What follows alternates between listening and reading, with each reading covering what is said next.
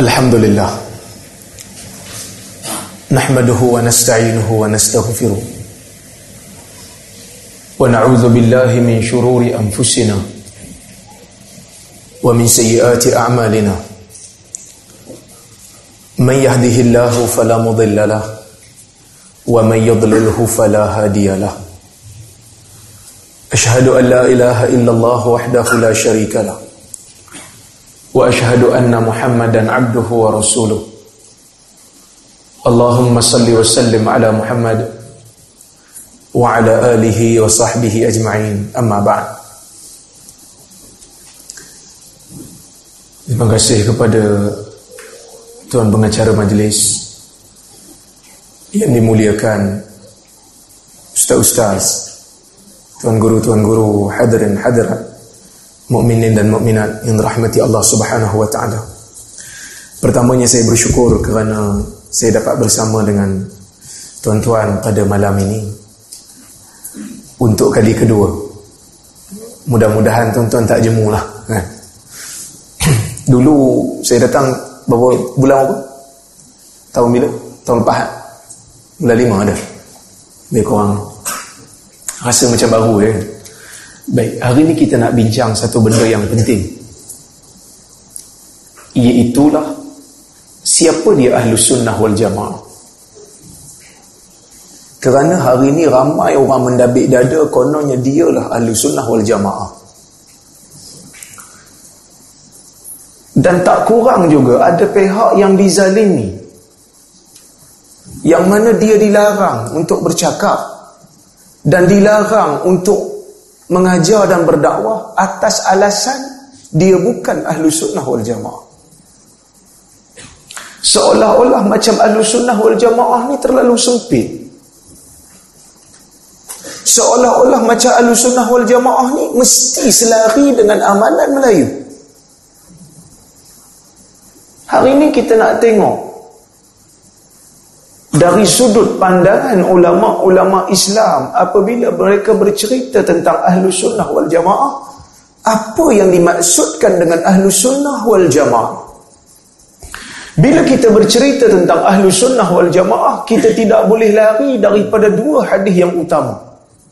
Yang mana saya yakin tuan-tuan pernah dengar hadis ni? Hadis yang pertama dalam siri jelajah saya ke Kelantan yang lepas saya dah baca dah Hadis Irbad ibn Sariyah riwayat Abu Dawud yang mana dia sebut Salla bina Rasulullah sallallahu alaihi wasallam dhata yawmin thumma aqbala alaina فوعظنا موعظة ذرفت منها العيون ووجهت ووجلت منها القلوب فقلنا يا رسول الله كأنها موعظة مودع فما تعهد إلينا قال أوصيكم بتقوى الله وعليكم السمع والطاعة. فإنه من يعش ولو عبد وإن عبدا حبشيا فإنه من فإنه من يعش منكم فسيرى اختلافا كثيرا. فعليكم بسنتي وسنة الخلفاء الراشدين المهديين من بعدي. عضوا عليها بالنواجذ. وإياكم ومحدثات الأمور فإن كل محدثة بدعة وكل بدعة وكل بدعة ضلالة hadis riwayat Abu Dawud dengan sanad yang sahih ni hadis yang pertama bila nak bincang masalah al-sunnah ni siapa kena tengok hadis ni kena tengok hadis ni dulu kerana Nabi apa ni Ibad bersebut satu hari Nabi salat dengan kami jadi imam Habis salat, summa aqbala alaina. Kemudian kami Nabi pusing memandang kami, fa wa'adhana mau'izah. Nabi memberikan kami satu peringatan, satu tazkirah. Yang mana tazkirah itu zarafat minhal uyun wa wajilat minhal qulub. Yang mana tazkirah itu bila siapa yang dengar, mata dia akan berair. Kerana satu peringatan yang yang memberikan Uh, kita katakan keinsafan, ketakutan, mata jadi menangis, bercucuran air mata, wa wajilat minhal qulub dan jiwa rasa gentar. Maka sahabat bertanya, Ya Rasulullah, ka'annaha maw'idhatu muwaddi' Ya Rasulullah, seolah-olah tazkirah yang kau beri ni, seolah-olah peringatan yang kau beri ni, peringatan orang yang nak meninggalkan kami. Seolah-olah kau ni dah lama, tak lama dah dengan kami ni. Fama ta'hadu ilaina berikanlah kami sedikit perjanjian. Berikanlah kami sedikit pedoman supaya kami boleh pegang. Kalau kau dah tak ada nanti kami boleh pegang nasihat ni. Nabi kata usi usikum bitaqwallah. Aku berpesan kepada kamu supaya kamu bertakwa kepada Allah. Wa alaikumus sam'u wat ta'ah. Dan kamu kena dengar dan taat. Wa in abdan habasyian. Kamu kena taat dan dengar kepada pemimpin kamu. Walaupun pemimpin kamu itu adalah seorang hamba yang habsyi hamba hitam. Dengar dan taat. Hak ni nanti saya uraikan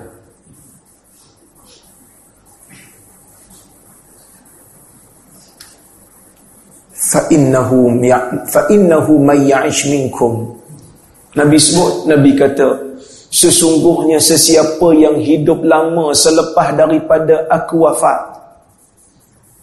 Fa innahu may ya'ish minkum ba'di. Siapa yang hidup selepas aku wafat nanti fasayara ikhtilafan kathira. Dia akan melihat perbezaan perselisihan yang banyak. Maka Nabi sebut fa'alaikum bisunnati kamu kena pegang sunnah aku. Maksud dia apa? Maksud dia bila orang dah berbeza pendapat, Nabi kata kamu kena jadi ahlu sunnah dengan memegang sunnah Nabi. Kalau dalam masalah tu tak ada sunnah Nabi, Nabi kata wa sunnatil khulafa'ir rasyidin al-mahdiyyin min ba'di. Kalau dalam masalah tu tak ada sunnah, Zaman Nabi tak pernah berlaku peristiwa tu. Tiba-tiba muncul dalam kehidupan kita. Pertama, selepas tak ada sunnah Nabi, kena pegang sunnah khulafa ar-rasyidin al-mahdiyin. Bukan pegang literal, dah. Kerana sahabat khulafa ni pun berbeza pendapat. Tapi pegang metodologi. Pegang cara bagaimana mereka berinteraksi dengan agama. Pegang cara mereka beragama.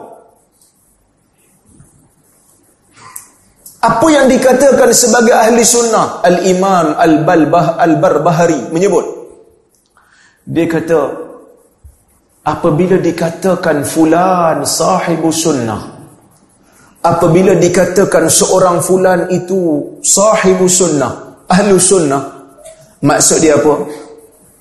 Manijtama'at fihi khisalus sunnati kulliha Orang yang ada dalam jiwa dia sunnah. Orang yang ada dalam jiwa dia proses menghormati sunnah, jaga sunnah. Maka baru dia layak digelar sebagai ahlu sunnah.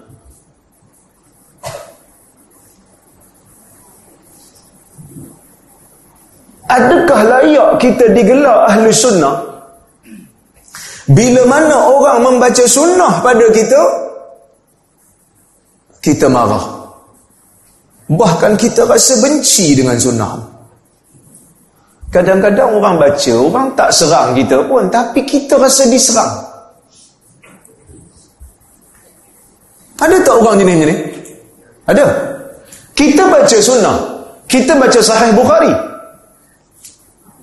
Tiba-tiba dia rasa diserang dengan hadis tu. Ada kata, ah, tak boleh, Ustaz ni tak boleh sebab menimbulkan kekeliruan dalam masyarakat dan menyanggahi pegangan ahlu sunnah. Ahlu sunnah mana? saya baca hadis daripada Al-Imamul Bukhari. Oh, tapi tak boleh lah Ustaz. Kalau Ustaz baca hadis ni nanti masyarakat pecah belah. Nabi kan dulu Nabi dulu dia tak roboh, dia tak jadi robohkan Kaabah sebab nak jaga masyarakat dia. Maka kita tak boleh lah ustaz bila baca hadis masyarakat jadi pening dan berpecah belah. Ini alasan biasa. Betul? Tuan-tuan. Tuan-tuan cuba bagi tahu kat saya. Di mana ada proses dakwah yang lepas dakwah berjalan, masyarakat tak pecah belah. Cuba tak, cuba tuan-tuan cerita. Negara mana?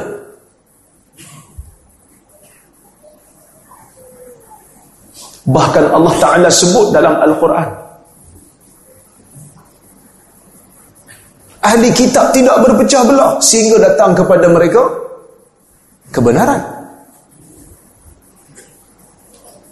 Ahli kitab tidak berpecah belah sehingga datang kepada mereka ilmu. Ma tafarraqa alladhina utul kitab illa min ba'di ma ja'atuhumul bayyinah tidak berpecah belah ahli kitab sehingga datang kepada mereka kebenaran. Saya tak nafi Nabi tak tak jadi roboh Kaabah tu. Kaabah yang ada sekarang ni bukan dibina di atas binaan Nabi Allah Ibrahim. Kerana zaman Nabi Allah Ibrahim Hijr Ismail tu ada dinding. Masuk zaman Nabi ni dia masa Nabi sebelum jadi Nabi kan Kaabah tu roboh. Nak bina semula dia orang kutip derma tapi tak cukup duit nak bina penuh. Maka tak dinding bahagian hijr Ismail tu tak dapat dibina. Mereka bina petak. Tapi nak menunjukkan hijr Ismail tu sebahagian daripada Kaabah mereka bina sebahagian saja. Tak ada dinding. Asalnya dah zaman Nabi Ibrahim ada dinding maksudnya Kaabah ni di, di, di kawasan hijr Ismail tu dia melengkung dinding dia, dia tak ada segi Nabi tak jadi robohkan untuk bina semula kerana Nabi bukan bimbang masyarakat jadi pecah belah. Kerana masa Nabi mulakan dakwah di Mekah, masyarakat pecah belah dah. Sebelum Nabi mula dakwah, masyarakat tak pecah belah. Kalau kita nak guna alasan tu, maka Nabi tak jadi dakwah. Saat dia aku dakwah lagi, orang jadi pecah belah, biar je lah duduk bawah Abu Jahal. KF satu padu. Nabi tak jadi robohkan tu bukan sebab tak nak orang pecah belah. Nabi tak jadi roboh sebab nak jaga akidah orang Islam. Takut orang Islam jadi murtad. Maka kita kena nilai balik. Kena tengok balik. Alasan kita tu betul ke tak betul? Dan kita kadang-kadang salah terjemah. Bila orang berbeza pendapat, bukan makna orang pecah belah. Beza pendapat. Dan mana ada dalam dunia ni, orang tak ada beza pendapat langsung. Masalah ijma' pun kata At-Tabari, tak ada berlaku ijma' ulama' melainkan pada perkara-perkara yang terang ada Quran dan Sunnah. Yang jelas dalam Quran dan Sunnah, yang jelas baru ada ijma'. Kalau tak, tak ada ijma' kerana ulama berbeza pendapat maka sebab itu kalau kita kata kita ahlu sunnah Nabi pesan ahlu sunnah ni apa? ahlu sunnah ni orang yang berpegang dengan sunnah orang yang berpegang dengan sunnah Nabi walaupun sunnah tu dia baru dapat dia baru tahu dia pegang ini yang dilakukan oleh Umar Ibn Al-Khattab radhiyallahu anhu. Nanti saya hurai ciri-ciri ahli sunnah. Pertama saya nak sebut dulu. Kenapa kita sebut perkataan ahli sunnah? Kerana ahli sunnah ini mereka mencari sunnah. Mereka berpegang dengan sunnah. Tak ada sunnah Nabi, mereka akan pegang sunnah khulafa ar-rashidin. Kemudian kita ada satu lagi istilah yang dipanggil sebagai al-jamaah. Bila sebut ahlu sunnah, dia akan kapit dengan ahlu sunnati wal jamaah. Jamaah ni jamaah apa? Daripada mana datang perkataan jamaah ni? Perkataan jamaah ni dia datang dalam hadis yang masyhur riwayat Huzaifah ibnul Yaman. Yang mana Huzaifah ibn Yaman dalam hadis riwayat Bukhari dan Muslim dia bertanya Nabi dia kata kana an-nas yas'aluna Rasulullah sallallahu alaihi wasallam 'anil khair wa kuntu as'aluhu 'ani syar makhafata ayyudrikani manusia biasa bertanya nabi tentang perkara yang baik. Tetapi aku sentiasa bertanya nabi tentang perkara yang jahat. Kerana aku bimbang jahat itu akan menimpa aku. Faqultu ya rasulullah kunna fi jahiliyatin wa syar faja'ana allah bihadzal khair. Fahal ba'da hadzal khair min syar qala na'am dia kata ya rasulullah dulu sebelum kami masuk Islam kami berada di zaman jahiliyah dan kejahatan Kemudian Allah memberikan kita, Allah memberikan kami dengan Islam. Engkau bawa Islam untuk kami. Fahal ba'da hadzal khair min syar? Selepas daripada kebaikan yang kami terima ni, akan datang tak keburukan? Qala na'am, Nabi kata ya. Akan datang keburukan. Fahal ba'da hadzal syar min khair? Selepas daripada keburukan itu akan datang tak kebaikan? Qala na'am wa fihi dakhan. Ya akan datang kebaikan selepas keburukan itu. Tetapi kebaikan yang datang itu ia keruh. Ia tidak bersih. Maka Huzaifah tanya, "Wa ma dakhanuhu ya Rasulullah?" Apa kekeruhan itu ya Rasulullah? Qaumun yastannuna bighairi sunnati wa yahduna bighairi hadi. Nabi kata akan muncul satu kaum yang muslim. Muslim.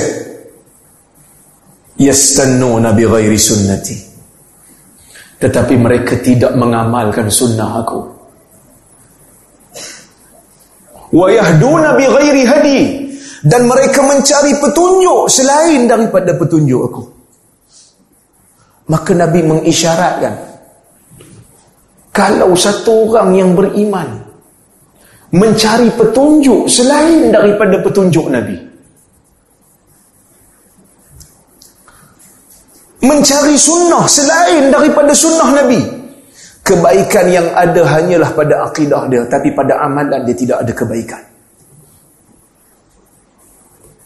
Kerana ahlu sunnah saya baca hadis tadi ahlu sunnah adalah golongan yang sangat-sangat cinta kepada sunnah.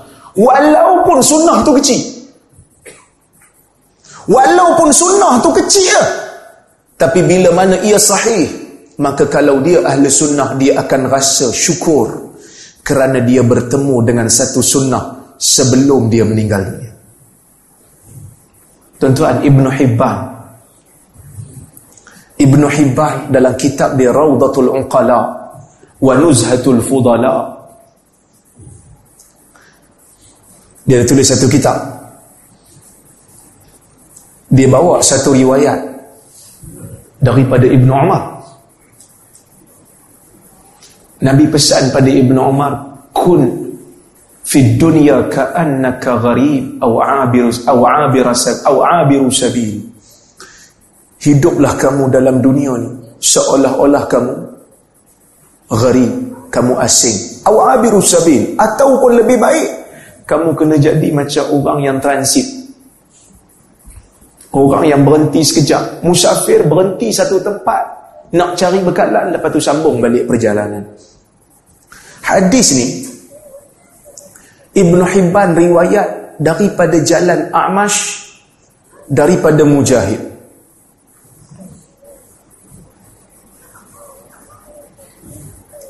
daripada Ibni Umar. Lepas dia riwayat hadis ni, dia riwayat daripada jalan A'mash ni dengan lafaz an daripada kan biasa kita biar dengar hadis an Abi Hurairah an Abi Hurairah. Kan? jadi hadis ni Ibn Hibban dia tak pernah jumpa A'mash. Dia ambil hadis ni daripada guru dia. Yang mana guru dia ambil daripada guru dia ambil daripada A'mash A'mash sebut an Mujahid. Daripada Mujahid. Dan A'mash ni dia ada satu masalah. Dia imam besar. Tapi dia ada satu masalah. Riwayat A'mash ni ada masalah. Apa masalah dia masalah dia dia ni mudallis apa pula mudallis ni Mudallis ni orang yang menyembunyikan perawi. Katalah tuan-tuan dulu dalam dalam kuliah ni. Kita kita bayangkan, kita imagine kan. Ha? Saya kita bersedang berada di majlis membaca hadis. Maka tuan-tuan dengar hadis daripada saya. Saya baca hadis yang saya dapat daripada guru saya. Maka dalam ramai-ramai yang dengar hadis daripada saya ni, tuan-tuan bila balik nanti tuan-tuan boleh riwayat hadis ni daripada saya, daripada guru saya sampai ke Nabi lah. Itu proses nak dengar hadis zaman dulu. Maka setiap anak murid ni dia orang akan dengar daripada saya, guru lah. Saya pun baca. Dalam ramai-ramai yang dengar ni ada seorang tertidur. Ada seorang tertidur. Dan kawan duduk sebelah dia tengok. Tidur siap berdengkur eh. Maka masa dia tidur tu dia terlepas 10 hadis. Syekh baca 20 hadis, dia terlepas 10 kerana dia ter tertidur. Anak murid sebelah tengok, tidur kawan eh. Dia pun tengoklah 10, dia tak dengar. Bila dia bangkit, dia kata, eh, habis dah kelas. Habis dah. Berapa Syekh baca? 20 hadis. Alamak, saya terlepas 10. Tertidur pula. Han dapat hadis tu? Dapat. Baca kat aku. Maka kawan dia pun baca kat dia. Bila kawan dia baca kat dia, masa dia nak riwayat pada anak murid, dia kena riwayat daripada guru dia ke pada kawan dia? Ha? Daripada kawan dia kan? Daripada kawan dia, daripada guru dia. Sebab dia tak dengar pada guru dia langsung. Sebab 10 hadis tu dia tidur. Dia tak dengar guru dia sebut. Tapi dia ni tengok kawan dia, dia kata, kalau aku riwayat daripada kawan, aku ni nampak macam lekeh lah pula. Sebab dia ni muda lagi pada aku. Sekali orang kata macam mana ambil ilmu pada orang muda. Maka dia sembunyikan, disembunyikan kawan dia. Dia tak sebut, masa dia riwayat, dia sebut saya. Sedangkan dia tak dengar langsung daripada saya. Dia tak guna perkataan saya dengar, dia cuma guna perkataan daripada. Kerana dia tak dengar langsung. Dia tak tipu, memang hadis itu daripada saya. Tapi dia tak dengar saya, dia tak kata saya mendengar. Ini perbuatan ni digelar sebagai tadlis. Orang yang melakukan kerja ni dipanggil mudallis. Mudallis riwayat dia tidak diterima kalau dia menggunakan lafazan. Kita kena cari untuk hadis tu kalau dia guna perkataan kita kena cari dalam kitab hadis lain. Ada tak dalam mana-mana riwayat yang sama dia sebut saya dengar. Kalau dia sebut saya dengar baru kita terima. Maksud dia dia tak tidur lah. Maka Ibnu Hibban dia riwayat hadis ni daripada jalan A'mash daripada Mujahid daripada Ibnu Umar menggunakan lafaz an. Ibnu Hibban dia sebut lepas dia riwayat hadis ni dia kata laqad makathtu burhatan min ad-dahr wa dhanantu anna al-a'mash lam yasma' al-hadis illa min Lais bin Abi Sulaim fadallasah Dulu aku ingat hadis ni tak sahih. Dulu aku ingat hadis ni tak sahih. Aku sangka A'mash dengar hadis ni daripada Lais bin Abi Sulaim. Lais ni daif. Dia dengar, bukan dengar daripada Mujahid. Dia dengar daripada Lais. Lepas tu dia sembunyikan nama Lais. Terus pada Mujahid. Sehinggalah aku dapati Ali ibn al-Madini meriwayatkan hadis ni dan dia menyebut akhbarana Mujahid. Mujahid telah mengkhabarkan kepada kami. Maka aku, aku bermula daripada waktu tu aku tahu hadis ini tidak menjadi masalah. Hadis ini sahih. Dia terus tarik balik pandangan dia. Ni Imam Ahlu Sunnah. Ni Imam Ahlu Sunnah. Dulu dia pernah keluar pandangan daif bila datang bukti ia sahih dia terus tarik balik pandangan dia.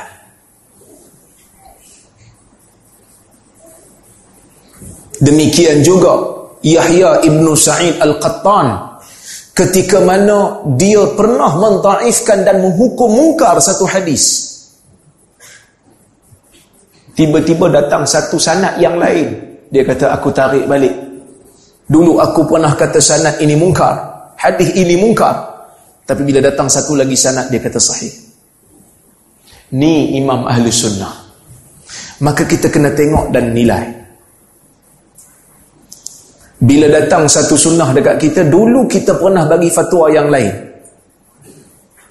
datang satu sunnah yang sahih orang bagi tahu kat kita kita nak berubah ke tidak? Kalau kita tak nak berubah, kita tak mau pakai sunnah tu. Kita sembunyikan sunnah tu. Maka cek balik. Aku ni ahli sunnah ke tak? Kerana ahli sunnah, dia berpegang dengan sunnah. Maka sebab tu Nabi sebut dalam hadis ni, selepas daripada keburukan yang datang, akan datang kebaikan. Tapi kebaikan tu tak jernih. Kebaikan tu tak bersih ha, apa yang ada yang ada cuma orang itu mengaku beriman dan muslim tetapi mereka tidak berpegang dengan sunnah yang sebaiknya Nabi bagi pesan supaya kita bersihkan diri tuan-tuan kita berpegang dengan sunnah apa orang nak kata-katalah yang penting aku dapat sunnah yang penting aku mempertahankan sunnah. Yang penting aku dapat sebarkan sunnah. Lepas tu dia tanya lagi. Fahal ba'da hadzal khair min syar? Selepas daripada kebaikan itu akan datang tak keburukan? Nabi kata, "Na'am." Nabi kata, "Ya." Du'atun ila abwabi jahannam faman ajabahum fiha faman ajabahum ilaiha qadhafuhum fiha ya akan muncul pendakwah-pendakwah yang menyeru manusia ke arah neraka jahanam tuan-tuan kalau kita baca hadis ni nampak macam dahsyat perkataan tu nabi gunakan pendakwah biasanya pendakwah ni ajak orang ke arah kebaikan tapi Nabi sebut dalam ni, du'atun ila abwabi jahannam. Pendakwah-pendakwah yang ajak manusia masuk ke neraka jahannam. Nampak macam pendakwah. Tapi bukan ajak orang buat baik. Bukan ajak orang ke arah sunnah. Ajak orang ke arah jahannam. Faman ajabahum ilaiha qazafuhum fiha. Sesiapa yang sahut seruan mereka, mereka akan ambil campak masuk dalam jahannam. Sifhum lana ya Rasulullah. Huzaifah takut. Huzaifah kata, sifatkan kami ya Rasulullah. Siapa mereka ni? Nampak macam dahsyat. Supaya kami kenal. Nabi cuma bagi sikit. Nabi kata, hum min jildatina wa yatakallamuna bi alsinatina. Mereka satu kulit dengan kita dan bercakap dengan bahasa kita. Maksud dia tak jauh dengan kita lah. Tuan-tuan minta jauh. Kita seru orang ni, minta-minta. Kita seru orang ke arah sunnah. Bukan seru orang ke arah jahannam. Saya nak bagi kaedah kat tuan-tuan. Satu orang datang mengajar bila disebut qala Allah wa qala Rasul. Itu bukti dia menyeru ke arah sunnah. Kalau datang dia maki hamun orang. Yang ni ciri-ciri ke arah jahannam tu ada.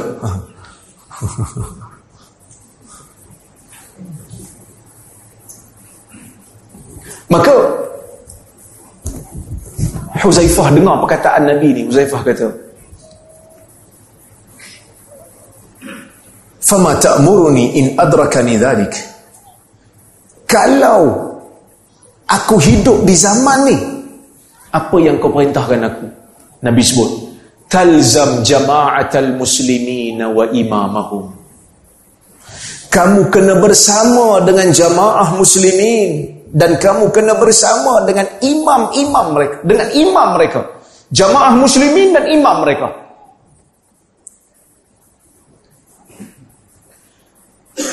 Huzaifah tanya lagi fa in lam yakun fa in lam takun hunaka jamaah wala imam kalau tak ada jemaah dengan tak ada imam macam mana? Fa'tazil tilkal firaq kullaha. Tinggalkan semua kumpulan-kumpulan tu. Kalau tak ada jemaah muslimin, tak ada imam muslimin, tinggalkan semua kumpulan itu.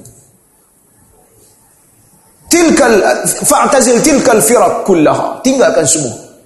Walau an ta'udda ala asli syajarah hatta yudrikaka al-maut wa anta ala dhalik.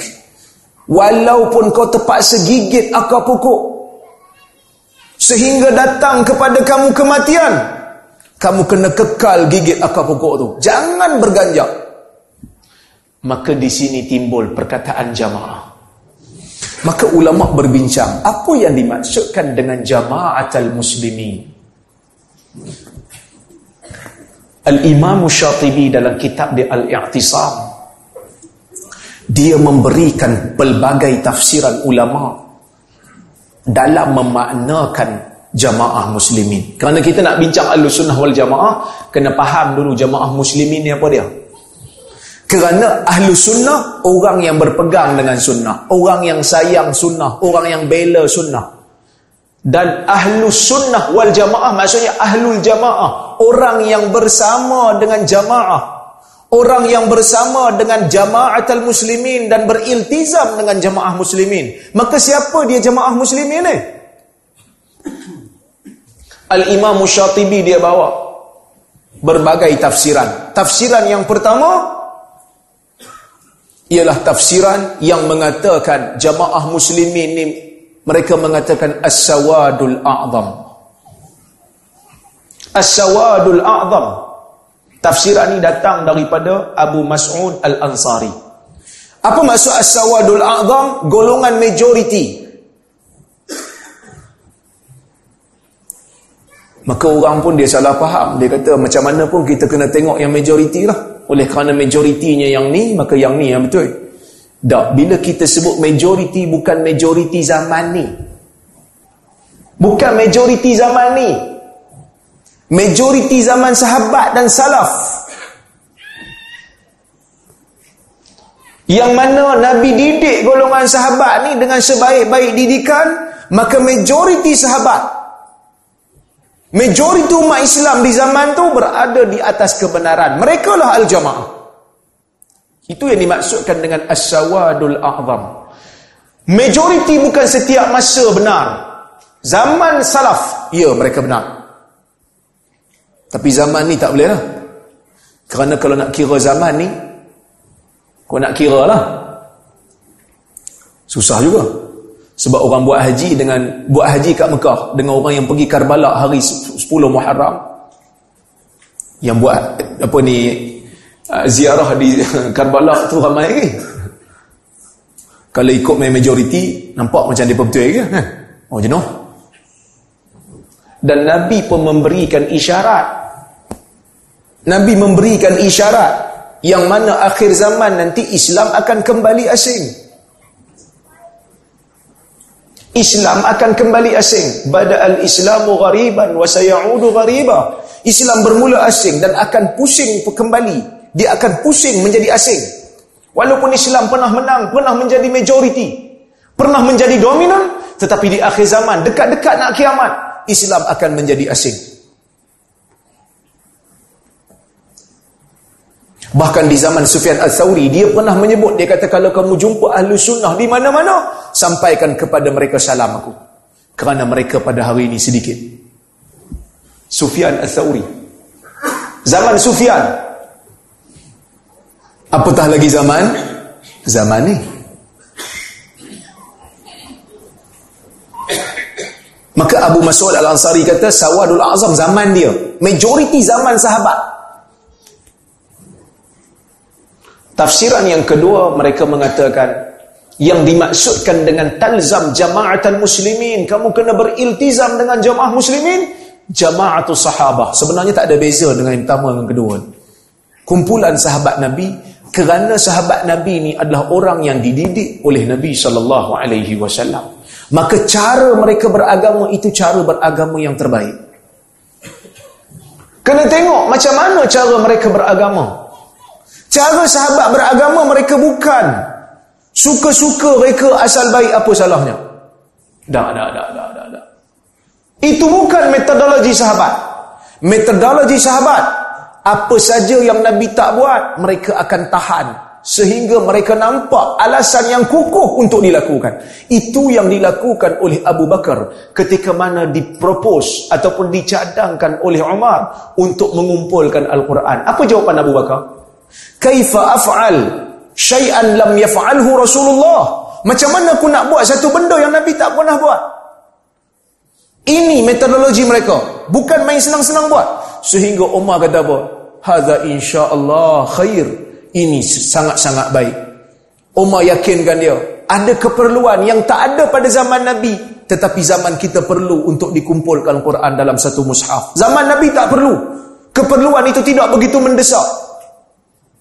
Kerana Quran masih turun. Maka Abu Bakar baru nampak, oh ada keperluan. Zaman Nabi tak ada lagi. Maka baru dia setuju. Ini pegangan sahabat. Maka kita kena ikut macam mana cara sahabat beragama? Itu tafsiran nombor dua. Tafsiran nombor tiga ialah tafsiran yang mengatakan jamaah ini adalah ulama-ulama mujtahidin. Yang mana semua ulama-ulama mujtahidin ini mereka bersama ataupun mereka mengambil agama daripada daripada kalangan sahabat. Sebab itu Abdul Muzaffar As-Sam'ani seorang ulama besar, ulama usul fiqh, usuli dia mengatakan dia kata Allah Subhanahu wa taala tidak menjadikan kebenaran dan akidah yang sahih itu melainkan ia berada di golongan ahlul hadis wal athar. Aballahu ayyakun al haq wal aqidatu sahihah illa ma'a ashabil hadis ma'a ahli hadis wal athar. Allah sekali-kali tidak akan jadikan kebenaran dan akidah yang sahih melainkan akidah yang sahih dan kebenaran itu berada di kalangan ahli hadis dan athar. Pasal apa? Li'annahum akhadhu dinahum.